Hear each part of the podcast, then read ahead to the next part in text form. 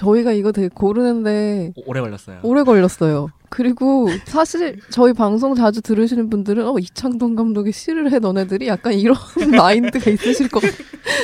갑자기 옛날에 그 손담비 가수의 짤이 생각나네요. 네가? 네. 아니 어, 어쩌다 이게 이게 나 됐죠? 어쩌다 나왔는지 모르겠는데 이창동 아 맞아요 생각이 났어요. 저희가 그 기획을 생각을 하다가 네.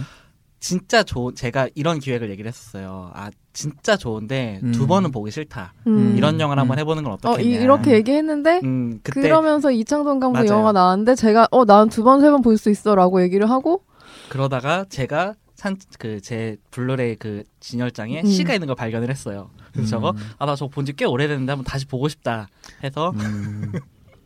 근데 이제 최종 결정이 내려지기까지는 이제 제가 아직까지 그쵸. 시를 보지 않았어 가지고 시 안 본 사람. 저는 한 네. 시는 한네번 정도 봤었고 이미 음, 네. 음, 그런 상태에서 이제 준 씨를 잘 구슬려서 맞아요. 봐라 일단 봐라. 우리 이제 세 명이 모두 다 동의하는 거 보기 어, 힘들다. 두명 정도 하면은 보조를 맞출 수 있다. 음. 그래서 그리고, 음. 시를 보셨고 준 씨가 네 부랴부랴 챙겨봤습니다. 음.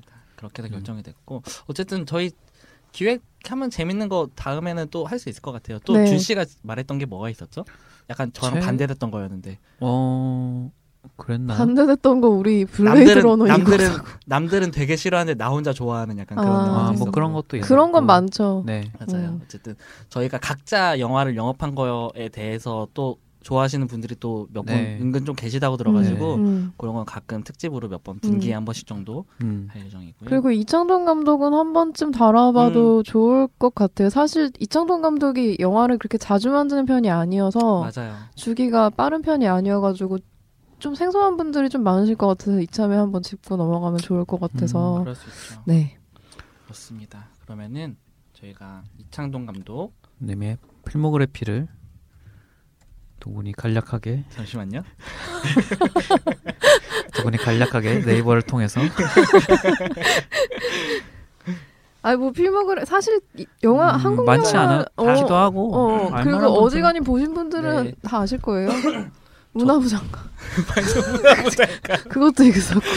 맞아요. 어쨌든 조금 뭐 아 이 영화 그 섬에 가고 싶다라는 영화가 있어요. 93년에. 네네. 음. 요거의 각본과 조연출을 음. 하셨네요. 그리고 아름다운 청년 전태일의 각본을 쓰셨고 감독 입봉은 이제 초록 물고기 음. 네. 로 하셨어요. 요 영화도 이제 그러니까 이창동 감독이 신작을 낼 때마다 항상 이제 그 시기에 평단에서 항상 음. 좀 중요하게 거론이 되고 좀 많이 그쵸, 다뤄졌던 예. 감독이에요, 사실은. 네. 이창동 감독 영화는 혹평을 받은 적이 없었던 것 같아요. 그쵸. 음, 네, 뭐 제 기억에. 그쵸. 그러니까 영화적으로는 네, 네, 네, 네. 영화적으로는 그런 적이 없죠. 네. 그리고 그 다음 작품이 그 유명한 나 돌아갈래, 음. 박하사탕, 음. 그리고 오아시스, 음. 그리고 밀양. 아 밀양, 밀양이 가장 아마 가장 유명하지 않을까 음. 싶고 그 이후로는 제작을 좀 하셨어요. 네. 그래서 하정우가 나왔던 두 번째 사랑, 음. 베, 베라팔미가 음. 이 배우와 같이 찍었던 네. 이걸 제작을 하셨고 여행자라는 음. 이 영화 저 괜찮게 봤어요. 네. 나왔을 때에도 이게 되게 그 입양된 이 프랑스 관련된 얘- 얘기여가지고 당시에 되게 좀 나름 평단에서 화제가 됐던 영화인데 김세론 배우가 주목받았던 맞습니다. 그쵸. 네, 그때 맞아요. 엄청 아, 떴었죠. 이 영화 음. 진짜 좀 좋았어요. 음. 그러고 나서 2010년에 시. 음. 아, 이게 2010년 영화네요. 음. 오래됐죠. 맞아요. 그리고 도희야. 음. 음. 그리고 어, 우리들의 기획 총괄을 하셨네요. 음. 음. 그리고 최근에 싱글라이더 이병헌이 나왔던 음. 네. 그리고 다음 작품이 버닝이라는 영화예요. 여기에 이제 안타깝게도 유아인이 캐스팅됐죠. 네네. 네, 아이고 아이고 레이버 리뷰를 보니까 아주 끔찍하네요. 네 넘어갈게요. 네 아무튼 스티븐 연이 나오네요. 네. 아. 그것 때문에 주목을 좀 많이 받았었어요. 연상엽 씨. 네. 네 스티븐 연이 나오. 워킹 데드로 이제 유명해진 맞아요. 제 한국계 한국인 미국에 계신 한국인이죠. 그쵸. 예. 아 한국인인가요? 한국인이에요. 아. 국적이 한국 사람이에요? 어, 예. 그 아. 아. 버지 어머니가 한국인으로 알고 있는데 저는 예. 아 난 국적은 한국인. 국적은 미국이고 아 그럼 미국인이지 음, 음. 뭐. 뭐라 해야 되지? 한국계 미국인이라 그래야 되나? 어. 그렇죠 그렇죠. 알겠습니다. 네 요렇 요 정도 아마 음. 영화 를 못 들어본 것들은 좀 드물지 않을까 싶어요. 영화 자체가 나왔을 때마다 좀 파괴력이 그 파급력이 좀 강했던 영화들이어가지고. 음. 그리고 뭐 일단 영화에 캐스팅되는 배우들이 주연 배우들이 음, 배우들 중에서는 뭐 유명한 분들도 네. 많고. 저 설경구가 또 박하사탕으로 유명해졌잖아요. 설명구. 배우가. 그러니까 홍상수, 김기덕 감독과 함께 그러니까 뭐라고 해야 되지? 배우들이 함께 작업하고 싶어하는 음. 감독 어떤 그런 이제 리스트 중에 그쵸. 한 명이라고 볼 수 있죠. 그리고 그렇죠. 이창동 감독은 원래부터 뭐 연출 이런 걸로 시작하신 분이 아니라 좀 음. 문학 쪽에 음. 먼저 발을 네. 담그고 있다가 넘어온 네. 분이기 때문에 맞아요. 각본 자체는 굉장히 음. 치밀하고 네. 음. 완벽하다고 하더라고요. 저도 미량이랑 시의 각본을 읽어봤는데 어, 소설 읽는 것 같아요. 음. 응. 그게 되게 장점인 영화를. 실제로 보면서도 굉장히 좀 문학적이라고 해야 되나? 맞아, 맞아. 그냥 글로 옮길 수 있을 것 같은 느낌이 들죠. 그러니까 저 안 그래도 저희가 나중에 네. 이 문학 영화가 문학적이다라는 음. 말을 사실 많이 하는데 문학적이라는 게 무엇인지 사실 좀 궁금해서 얘기를 음, 나누고 싶었는데 음. 먼저 얘기가 나와버렸네요. 음. 아, 네. 아니 근데 시 같은 경우도 저는 네. 되게 시를 되게 기대하긴 했는데 근데 사실 저희 그러니까 우리나라에서 개봉하기 전에 이미 해외에서 먼저 상영을 했었고 네. 너무 호평, 호평이어서 네, 좋은 평. 네, 되게 네네. 궁금했었는데 시 같은 경우만 해도 그냥 딱 아 이거 시를 주제로 영화를 만들 수 있을까라는 생각을 되게 많이 음, 했었거든요. 근데 맞아요. 그게 되더라고요. 신혼만 보면은 사실 네. 이걸로 약간 어. 이런 느낌이잖아요. 음, 음. 사실 초록 물고기부터 초록 물고기. 시작을 해도 좋을 것 네, 같아요. 네, 네. 이게 그러니까 이 당시에도 한국 식 조폭 영화 네. 음. 그러니까 엄청 사실 화제고 많이 찍어대던 네. 최근에 거의 슈퍼히어로처럼 음.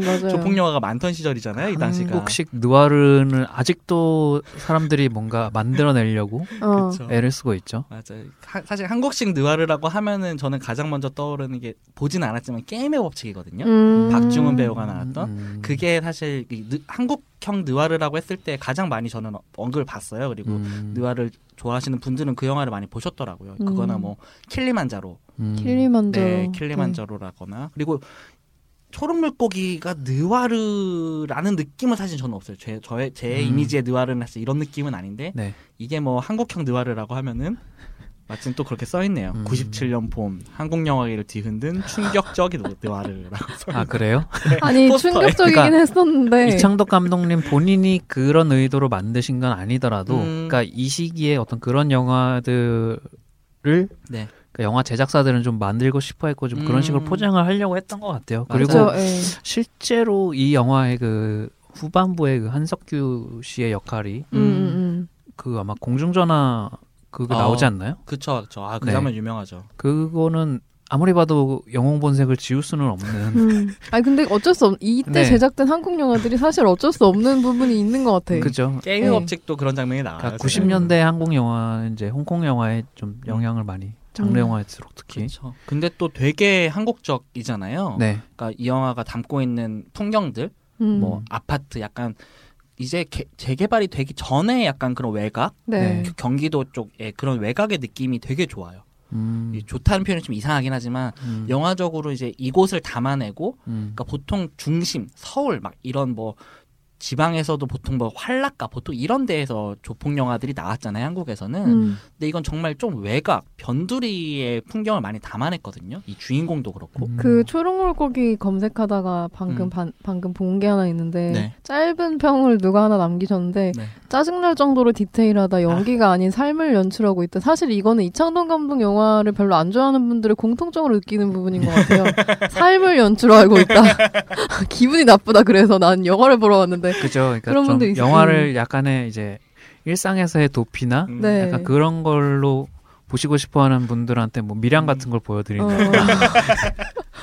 오아시스 막 이런 거 보여드리고 삶이 피곤하니 이걸 봐봐. 아유 오늘 좀 피곤한데 집에서 아유 초록 물고기나 볼까 이러고 틀면은 박살 나는 거죠 어. 음, 그죠. 피우지도 않던 담배가 네, 땡기죠. 네. 아무튼 초록 물고기 저 그러니까 모르겠어요 그러니까 요 당시에 그러니까 저는 그때 제가 이 저 이창동 얘기를 할 때 말씀을 음. 드렸던 것처럼 음, 저는 이창동 감독 영화를 볼 때는 항상 되게 좋아했는데 음, 지금 와서 제가 또 보고 싶은 마음은 사실 없어요. 음. 어, 음. 그 마음이 잘 안 들어요. 음. 왜냐면 저도 이제 그래요. 어 약간 이 이창동 감독 특징 자체가 시가 제가 좀 덜 그래서 그나마 다시 음, 보고 좀 네네. 좋아하는 게 있지만 네. 이 감독은 항상 좀 주인공을 좀 몰아붙인다는 음. 느낌을 저는 항상 받거든요. 맞아요. 어, 음. 몰아붙이고 계속 몰아붙이면서 이 인물들이 아등바등 하는 거를 보면서 이제 어떤 삶의 단면을 이제 보여주는 그런 스타일인데 이게 분명히 의미가 있고 저는 좋다고 생각을 하지만 아 또 보기는 싫은 게 음. 어우 저는 이게 요즘은 그런 영화들이 괜찮은가라는 생각을 사실 하거든요. 음. 그 예-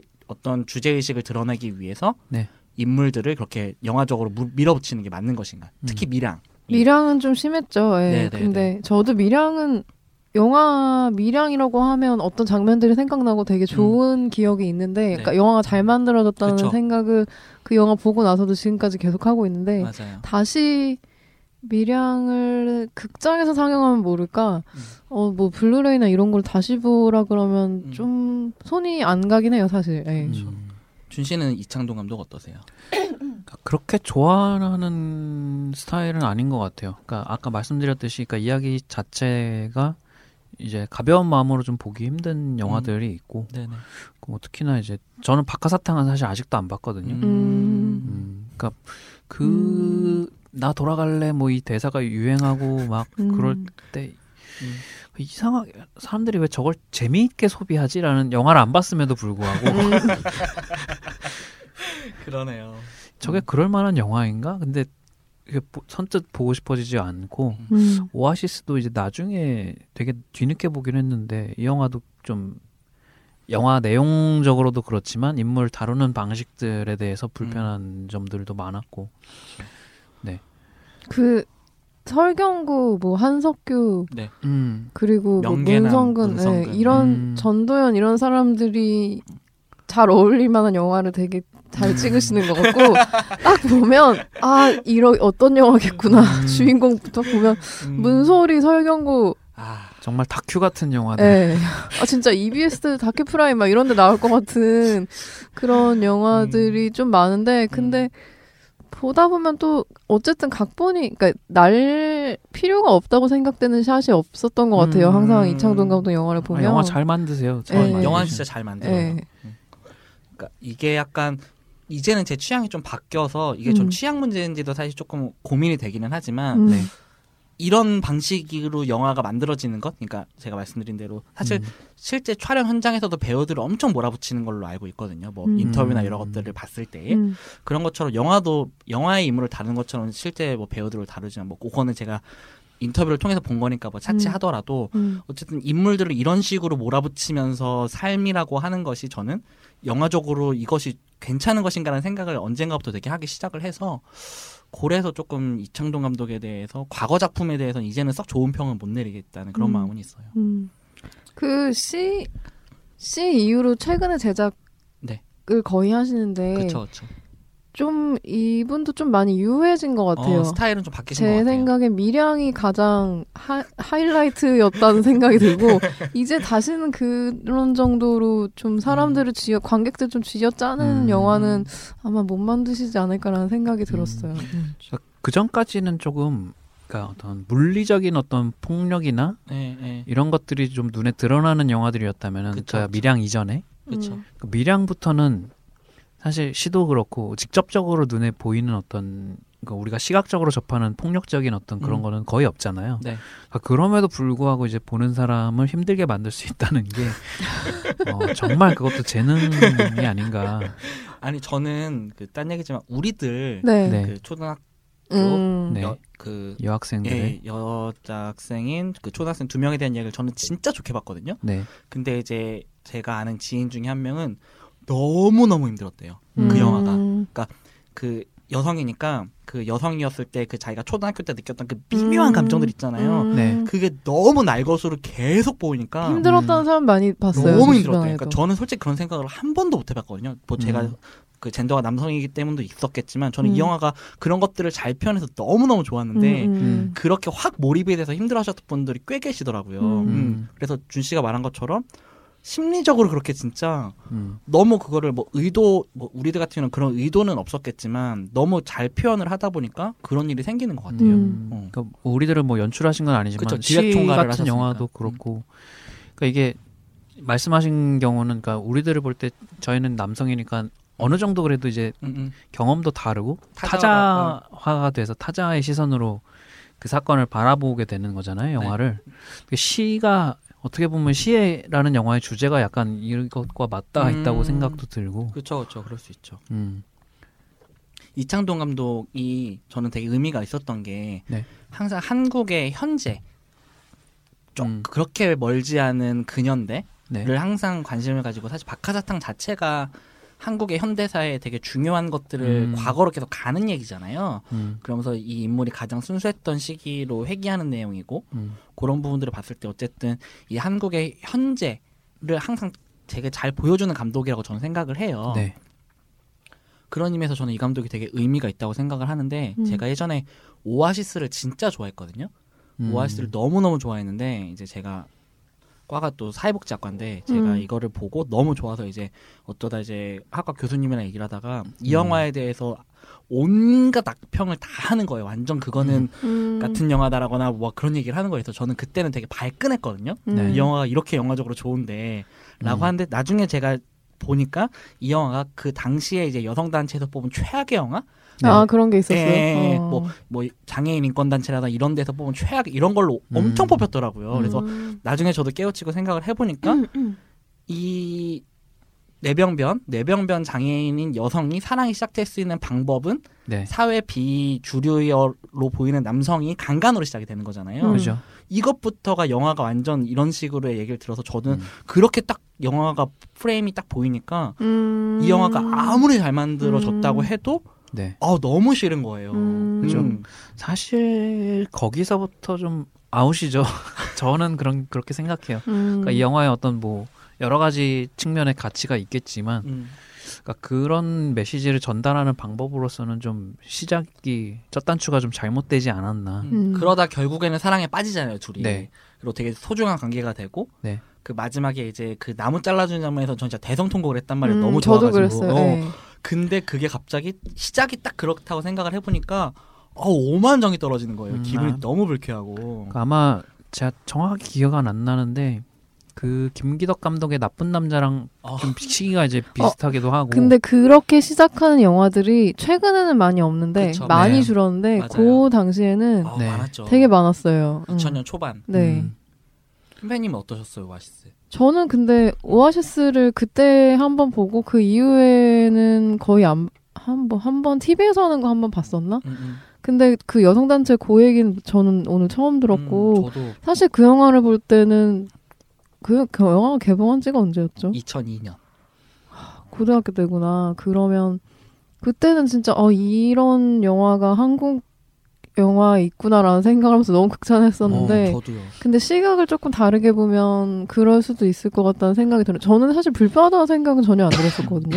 음, 저도 당시에는 음. 전혀 못 느꼈었어요. 음, 근데 다시 보면 어떨진 잘 모르겠어요. 음. 일단 그 거기 뭐 코끼리가 나오고 그런 어. 신들이 있잖아요. 그씬 너무 좋죠. 근데 그런 게 너무 좋아가지고 그씬 너무. 어, 일단 거기서 좀 바등바등해서 어떻게 좀 나오려고 음. 하는 그런 사람들의 환상이 보이고 일단 맞아요. 문소리 연기가 너무 좋았었고 그쵸, 너무 좋죠. 예, 그래서 그런 생각은 안 들었었는데 다시 생각해 보면 음. 지금 불편한 지점은 확실히 있을 것 같긴 하네요. 음. 음. 이 보면은 또 그 여기 류승환도 나올 걸요. 류승환 어디서 나오지 류승환 기억이 안 나. 류승환 감독이 그 음. 설경구 형형아 동생으로 나와요. 전 동생에 대한 기억이 없나. 어, 그래서 막 형너 음. 형께서 이런 식으로 살 거냐고. 그러니까 음. 소위 말하는 사회를 대변하는 좀 그러니까 얘가 비주류라고 했을 때좀 음. 주류를 대변하는 가족으로 나와요. 그 류승환 감독이 음. 그 연기 되게 좋아하는데 그죠. 되게 그때 화제가 좀 됐었어요. 음. 유승환 감독의 연기가. 맞아요. 연기 되게 잘해요. 음. 유승환 감독 뭐 그렇죠. 주연하셔도 될 정도죠. 주연하셨었죠 본인의 어, 영화에서 또 짝패. 어쨌든 아 이창동 감독 아참 여러 가지 생각이 드는 감독이에요 이제는. 근데 오아시스는 다시 보라 그러면 못 볼 것 같아요. 힘들었어요, 되게. 미량보다 저도. 오히려 더 많이 힘들었어요. 그것도 예. 되게 본격적으로 또 보여주는 장면들도 예, 많으니까 예, 예, 예. 대사도 너무 세고 네. 그렇게 영화들을 거치고 여행자를 제작하시고 돌아오신 감독님이 만드신 영화가 시입니다. 음. 그리고 그 전에 시 이 영화는 아무런 정보 없는 상태에서 볼, 봤을 때 감흥이 저는 가장 좀 크다고 생각을 하는데 여러분 어떠신가요?